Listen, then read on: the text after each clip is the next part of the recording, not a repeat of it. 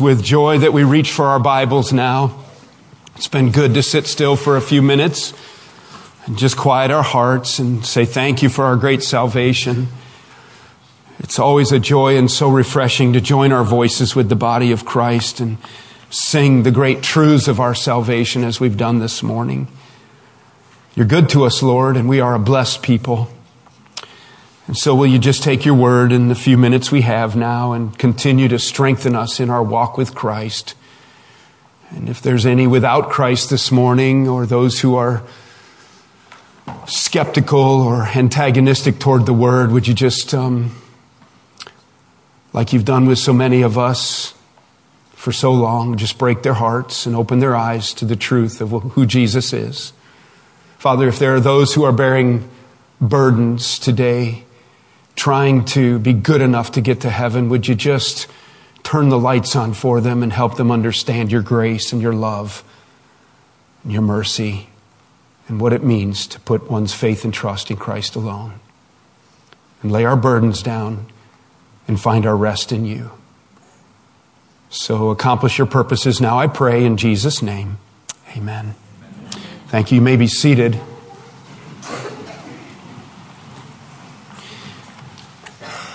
I would like to use for our introduction of our message time this morning, and we're going to pick up um, into the message where we were last week as we work our way through Matthew's Gospel, chapter 12. We needed to take some time last week and lay a foundation so that we can understand um, in the vernacular of our day to day, we can understand what a punch in the mouth Jesus was to the Pharisees in Matthew 12.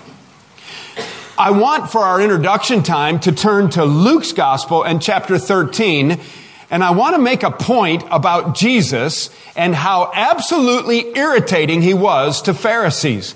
We went at length last week to describe how the Pharisees were a group of religious leaders in the time of Christ who very much were committed to pleasing God through the keeping of the law. And one thing I wanted to emphasize is that you need to understand that a Pharisee, you know, it's like so many of us when we're wrong. We don't get out of bed in the morning and figure out how can I mess things up. We don't get out of bed in the morning and figure out how can I just think wrong about God. We don't do that. But somehow we just kind of lock on a system. It feels right. Puffed up with some pride, like Pharisees, they think that they have it together and they're so committed to the Mosaic law. And then they, of course, uh, it downgrades itself into the, into the rabbinic, rabbinic writings where spiritual leaders for really centuries going into the life of Christ deciphered and discerned and parsed Mosaic law and began to make up all these rules. And I took quite some time last week. You could click on the internet and, and review that. But all of the things that God never intended the law to be. God intended his law to define his people as distinct among all other people particularly pagan neighbors. God gave the Sabbath in particularly in the law remember the Sabbath to keep it holy as a blessing to his people for rest and for refreshment and for fellowship and for worship. And they turned it into this cumbersome, horrible ordeal where I imagine many in Israel of old would rise on the Sabbath day, the seventh day of the week, and think to themselves, here we go again. And uh, it became a very burdensome thing to keep their rules and to try to feel spiritual. What I wanted to illustrate by way of introduction here this morning is to just take a minute and remind you that often and on purpose, Jesus did things on the Sabbath to illustrate the nonsense of what the Sabbath had become. He was also illustrating what the body of our message is about today in Matthew 12, and that is that the law and the keeping of the Sabbath was not to be something that superseded our love for people and our love for God. They loved the Sabbath. They loved the religiosity of it. They loved the keeping of lists more than they loved people, more than they loved the righteousness of God. And so Jesus, at least seven times, violated the Pharisaical laws of the Sabbath by doing miracles and healings that they considered unlawful. And this is important to recognize because in the story in Luke 13, and we'll not take long with it, um, similarly to the man that we're going to encounter in Matthew 12 with the withered hand, in Luke 13 is a woman who is bent over physically. It's an interesting story. Both of these accounts, and this is very important for you to understand, both of these individuals could live with their malady. They, it was not life threatening. And you need to understand that in the mind of the Pharisee, in the keeping of the law, the only thing you could do on the Sabbath was keep someone from dying, but you couldn't do enough to help them get well. So if they weren't dying, you would leave them alone in their troublesome condition. If they were bleeding, you did enough to stop the bleeding, but you had to wait till the next day to stitch it. Okay? And so when Jesus would heal these individuals, it was just nails on a chalkboard to the Pharisees because he just disregarded their rules. Let's read the story and then let's get to Matthew 12. Now he, Jesus, was teaching in one of the synagogues on the Sabbath. That was often his practice. He expounded the Old Testament. And behold, there was a woman who had had a disabling spirit for 18 years. And she was bent over and could not fully straighten herself. She had some kind of curvature of the spine. Very difficult. And when Jesus saw her, he called her over and said to her, Woman, you are freed from your disability. And he laid hands on her, and immediately she was made straight, and she glorified God. Isn't that a great moment? Can you think of anything that would bring more joy to the body right there, those who are watching, don't you think that would just break out into a, a worship service?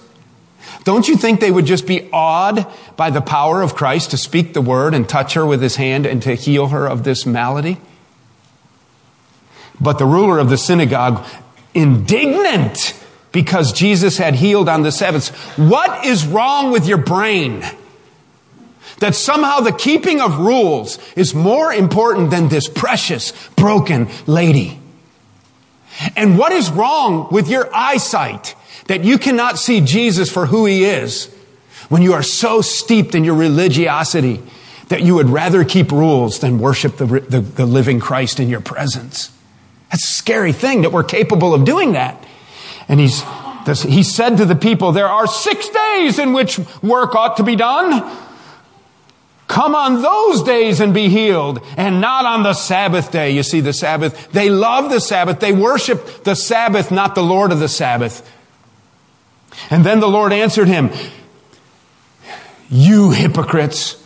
Does not each of you on the Sabbath untie his ox or his donkey from the manger and lead it away to water it?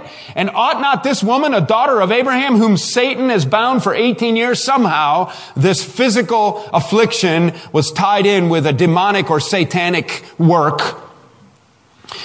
Let her be loosed from this bond on the Sabbath day. As he said these things, verse 17, all his adversaries were put to shame and all the people rejoiced. And they hated that too. See, the people love Jesus. And the religious leaders just fall to the back shadows, so filled with rage. And all the people rejoiced at all the glorious things that were done by him. I had just encountered that story this week and I thought, I just think that illustrates so well for us a foundation for our message as you move to Matthew chapter 12 because it just reminds us of what we talked about last week of this, this distorted, destructive mindset that somehow the Sabbath was to rule over us rather than to be something that brings refreshment and, and, and it so blinded them to the reality of who Christ is. So let's reread this, the text of Matthew 12 and remind ourselves a little bit of where we were in our outline last week. And then I think we can conclude this part of the section of Matthew in our time frame. At that time, Jesus went through the grain fields on the Sabbath. This is Matthew 12, verse 1. His disciples were hungry and they began to pluck heads of grain and to eat. But when the Pharisees saw it, they said to him, Look, your disciples are doing what is not lawful to do on the Sabbath. See, ooh, you broke our rules. And he said to them, Have you not read what David did when he was hungry and those who were with him? How he entered the house of God and ate the bread of the presence, which is, which it was not lawful for him to eat, nor for those who were with him, but only for the priests. Or have you not read in the law how on the Sabbath the priests in the temple profane the Sabbath and they are guiltless? And I tell you something greater than the temple is here, and the air just sucked out of the room. You're kidding me. There could be nothing in the mind of a Pharisee that was more important than their temple and their, their keeping of their laws. I tell you, verse 6, something greater than the temple is here. And if you had known what this means, I desire mercy and not sacrifice. You would have not condemned the guiltless, for the Son of Man is Lord of the Sabbath. He went on from there and he entered their synagogue, verse 9 and 10, and a man was there with a withered hand, and they asked him, Is it lawful to heal on the Sabbath so that they might accuse him? You get the idea in Luke's passage, and we'll end up there if we can, that this guy was a plant. I don't know that he was complicit on the plan, but the Pharisees made sure that the guy with the withered hand was within eyesight and nearby Jesus on this Sabbath. They were set up to accuse Jesus, and he said to them, so which one of you who has a sheep, verse 11, if it falls into a pit on the Sabbath, will not take hold of it and lift it out? How much more value, of how much more value is a man than a sheep? So it is lawful to do good on the Sabbath. And then he said to the man, stretch out your hand. And the man stretched it out and it was restored, healthy like the others. And you would think another worship service would break out. Instead, but the Pharisees went out and conspired against him how to destroy him. Wow.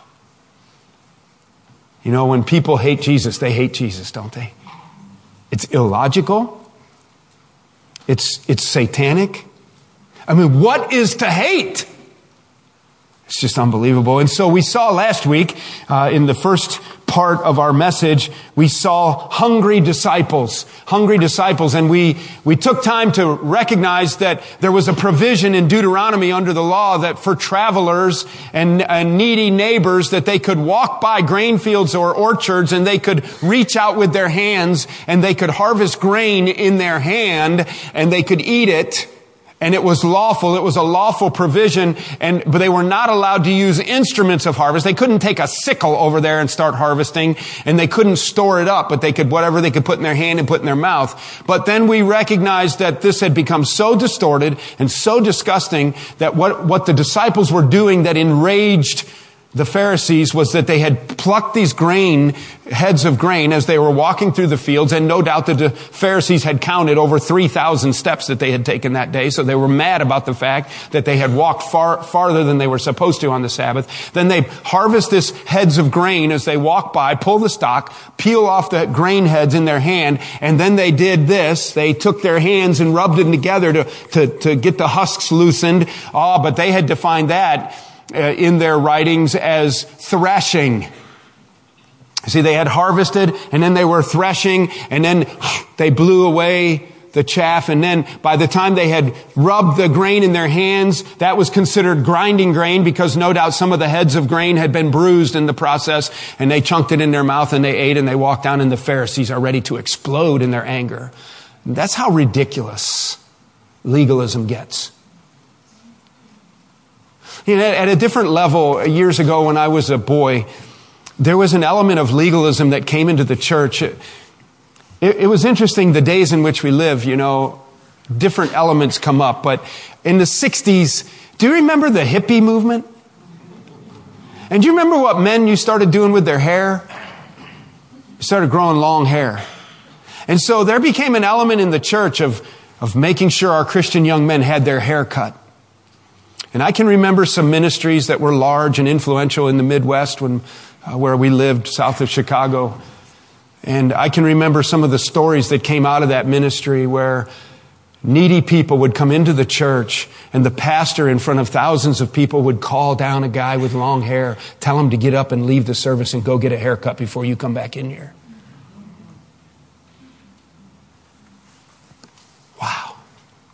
I mean, for whatever reason, we, we, get, we get wound up with our little rules and our, and you're like, where is that in the book?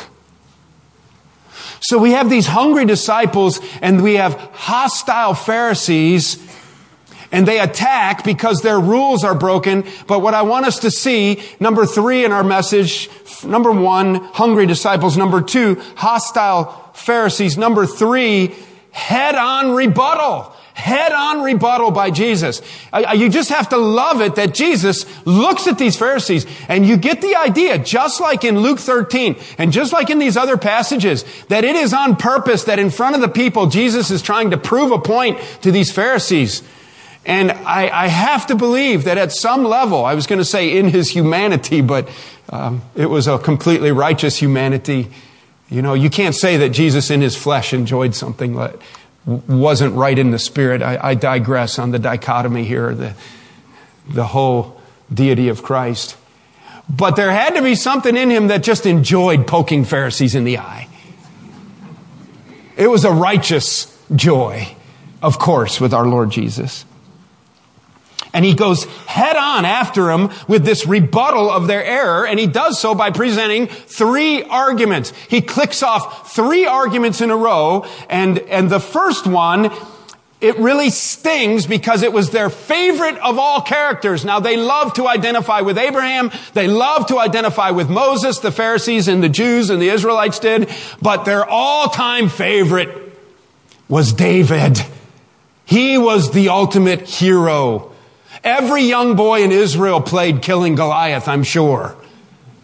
And they loved David, and he had written the Psalms, and, and it was under David's kingdom that those were the glory years, and they wanted to go back to how it was under David.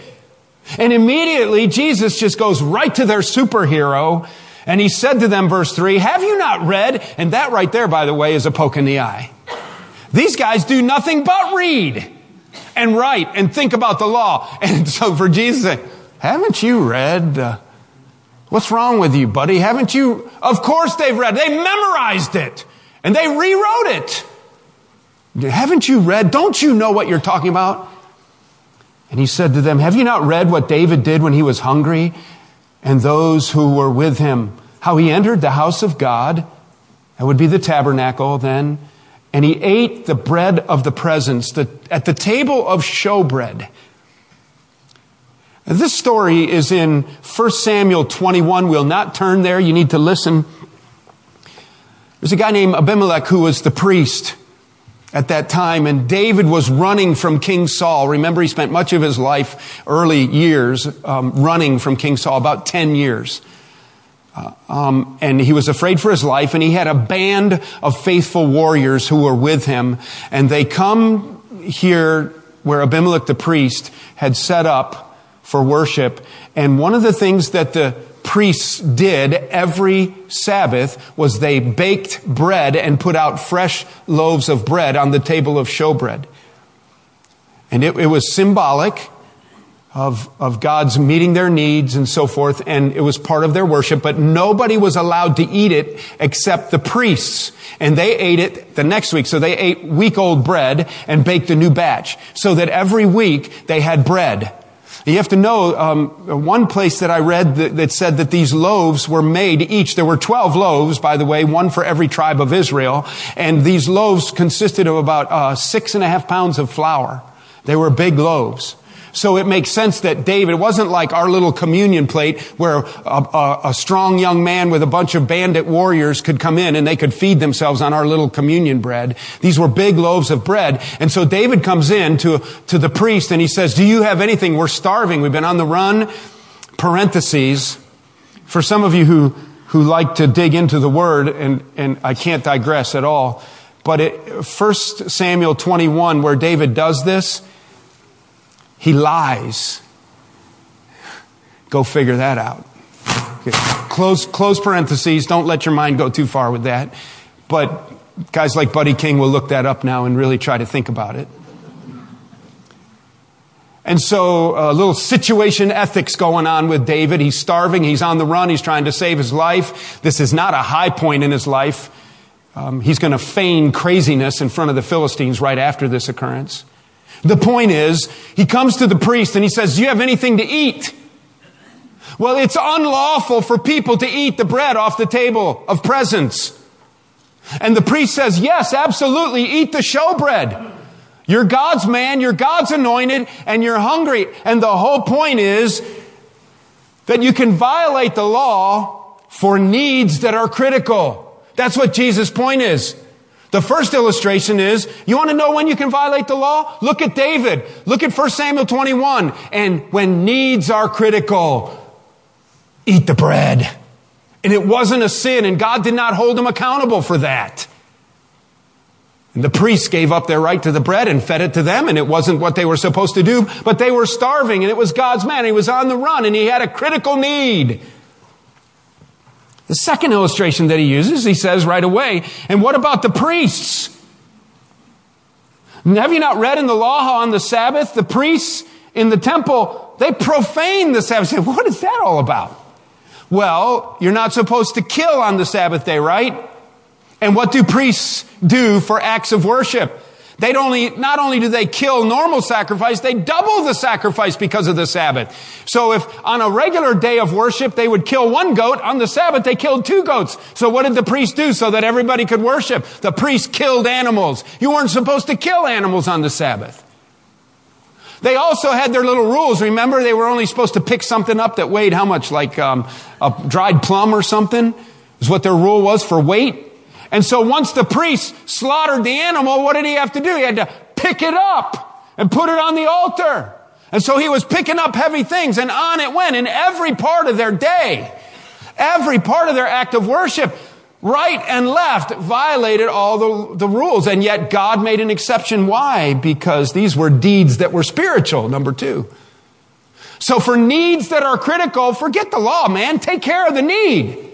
Secondly, in this spiritual act of worship, these are deeds of worship. And so we don't let the law dictate on this. So there is an exception, Jesus is saying. So you guys have this distorted view. He goes on and then he says the most pro- powerful, profound thing in the passage.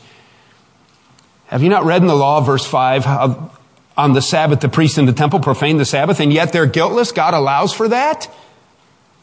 I tell you something greater than the temple is here. How can that be? How can that be? How can that be? And Jesus is now talking about himself. It's a claim of deity. And he said, and if you had known what this means, and then he quotes from Hosea, I desire mercy and not sacrifice, then you would not have condemned the guiltless. And Jesus is looking, number three, for hearts that are merciful. He's looking in the Pharisees in the eye and he's telling them, look, you don't meet critical needs of people. You don't, you don't observe the spiritual deeds of the worship day and you don't care about merciful hearts. You don't care about what's going on. For the Son of Man is the Lord of the Sabbath. And Jesus' point is that I'm the Lord of the Sabbath. And it's a little bit like I make the rules, I can break the rules. I supersede the Sabbath. Jesus himself is greater than the keeping of these laws. You know what this reminds? This point here where he says, I desire mercy, not sacrifice. It made my mind, and we won't turn there, but it's Luke chapter 10, and it's one of the most familiar stories in all the Bible, and it's the story of the Good Samaritan, remember? And do you remember the way that story sets itself up? That there was a man going up to Jerusalem. He's attacked by bandits and he's left for dead, bleeding on the side of the road. And the first person who comes along was the priest, right? But the priest had business to do, right? He had sacrifices to take care of and he had, he had all of his stuff that he was going to take care of. And he was worried about violating the Sabbath. His whole, his whole world. And the whole point is Jesus said, I'm not worried about you going to church and worshiping. I'm not worried about you keeping all your technical rules. There's a man bleeding and dying in the road. Show mercy. Forget getting to church on time. You got to stop and help this guy.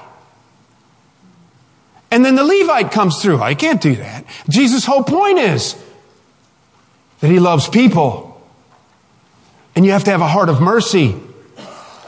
In Micah 6 8, remember what it says? Let's all turn to Micah 6 8. It's way in the end of your Old Testament. Hosea, Joel, Amos, Obadiah, Jonah, Micah. Hosea, Joel, Amos, Obadiah, Jonah, Micah. 6 8. Do you remember this verse? There was a song written about it about 35 years ago that was pretty popular. He has told you, O oh man, what is good. And what does the Lord require of you? But to do justice and to love mercy and to walk humbly with your God. Do you know who had this verse in their hands? The Pharisees. This was part of their study scriptures. They had the writings of the prophets, and God told them, This is what I require of you. Oh man, this is what is good and what the Lord requires of you to do justice, to love mercy, and to walk humbly with your God. And they didn't get it, did they? And so then Jesus goes on, and number four, we have hard hearts exposed. The head-on rebuttal, the head-on rebuttal goes to hard hearts exposed, verses 9 through 14. And, and in fact, Let's go to Luke 6 and read Luke's account of this, and with this we'll wrap up. Luke 6. Luke, just to give ourselves another perspective, Luke gives some interesting detail. Luke 6 6 is the parallel account. On another Sabbath, he entered the synagogue and was teaching, and a man was there whose right hand was withered. And the scribes and the Pharisees watched him to see whether he would heal on the Sabbath. That's where you kind of get the idea of the plant. Let's set this guy right here in the front of the group. They knew the guy with the withered hand liked to come to the synagogue. Let's make sure he gets a chair right where Jesus can see him. So that they might find reason to accuse him. So this was a planned, set up moment. But Jesus knew their thoughts, verse 8, and he said to the man with the withered hand, come and stand here. So what Luke tells us is that Jesus didn't just, just like look over at him in the audience and say, stretch out your hand. The guy stretches out his hand and his hand was healed. Jesus calls the guy up front. A question, class Does Jesus know what they're thinking? Lesson to take home, class never mess with Jesus. Hey, sir, come up here, stand here. He knows that they've conspired against him. He knows what they're thinking. And look what it says. And he says, and he rose and he stood there. And Jesus said to them, Okay, because he knows. So before he even heals the guy's hand, he then turns and asks him this question. And he says to them, I ask you, is it lawful on the Sabbath to do good or to do harm, to save life or to destroy it? Now they're in a quandary. See, either way they answer, they're going to be wrong. How can they say it's not right to do good? But then, then they would have to say Jesus was okay. And they can't say it was okay to but then they don't want to say that it's right to destroy life. After looking around at them, verse 10, and all he said to them, he said, stretch out your hand. And he did so and his hand was restored. Pretty great moment, huh? Didn't touch him. Didn't spit in the mud and make mud and smear it on his hand. He just said, stretch your hand out. Bam. Good hand. But they were filled with fury and discussed with one another what they might do to Jesus. Listen, back in Matthew 12, I said we would end right there, but I wanted to point out that Jesus says in verse 12 at this moment, when he has the guy up front, he said, Which one of you has a sheep, if it falls into a pit on the Sabbath, will not take hold of it and lift it out? Verse 12. This is a great sanctity of human life verse, by the way. Of how much more value is a man than a sheep? And then he asks the question Is it lawful to do good on the Sabbath? You know, when I, when I read this stuff and study this stuff, I just love Jesus. Don't you love Jesus? He's just great. I know that's the understatement of the day. But I mean, it's so just John Wayne, punch him in the mouth right there. I love that. So, what about us? What do we, what do we take home with us today? How do you apply a passage like this? Let me just give you three quick thoughts. Number one, people are more important than rules. People are more important than rules. And I know this creates a tension, you know. You got your house cleaned and everything's nice and neat. And then your kids out playing in the mud and they come running through the living room on the carpet and everything. And, and the cat's with them and the cat is doing what it does and scratching and other things. And he's like, I just cleaned this house and you're messing it up. Uh, but Pastor Van said that Jesus said that people are more important than rules. So, hey, have at it, kids. so, don't get out of this that we're to become libertarians that somehow we have license to just do whatever we feel like because Jesus said, break the Sabbath anytime you want, break the law because if it feels good, do it. That's not what Jesus is saying, but at its essence, in its core, isn't it saying? Listen, you, you love your religious systems, you love the way you have it here, but people are more important. We have to use good sense, don't we? What are the needs of people? How much more important is it? To love people. Secondly, people are more important than animals. I think we take that home out of this passage. People are more important than animals. I'm going to bite my tongue and refrain from how much is spent in the church on veterinary bills for animals. I know you love your animal. But of all people, our hearts need to be broken for people, not animals made in the image of Christ, in God, of God by Christ. Number three, showing mercy is always the right thing to do. Showing mercy is always the right thing to do. Listen, people will drive you crazy. And people will do things, you know. Here's the kind of things I hear sometimes. Um, in our church at, at a much lesser level. That guy was serving communion and he didn't have a suit on.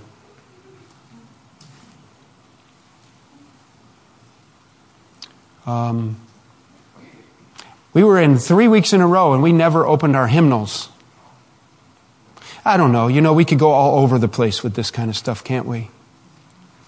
And I think somehow we got to guard ourselves to keep the main thing the main thing. And to not be caught up in, in how we picture the system should work, but be driven by mercy and ultimately that the gospel set people free from their, from their bent back and their shriveled hand metaphorical of sin and its impact upon people, right? Let's bow in prayer. Father, would you forgive us, please, for the distortion with which we often live the Christian life? And would you help us to be loving, merciful people who love you more than all else and who show that love by loving people? And we're reminded that even the law and the commandments are summarized by these two great statements that we love the Lord our God with all our heart our soul and our mind and strength. And then the second like unto it is to love our neighbor as ourself. And so we keep the law. So, Father, take your Holy Spirit's ministry among us and allow it to, to kind of just percolate, settle in us, to continue to grow us to be the people you want us to be. In Jesus' name we ask these things. Amen.